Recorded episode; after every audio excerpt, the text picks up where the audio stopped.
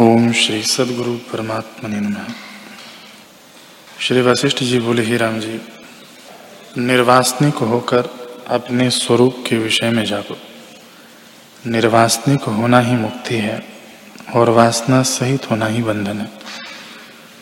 निर्वासनिक होना ही पुरुषार्थ है। जीव,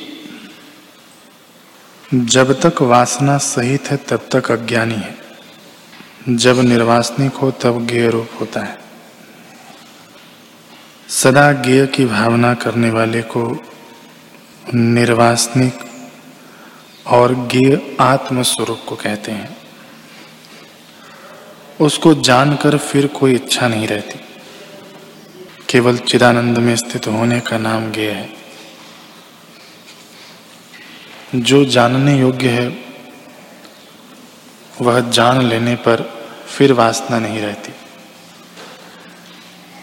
केवल स्वच्छ आप ही होता है। हे राजन, तुम अपने स्वरूप को ही जानना था।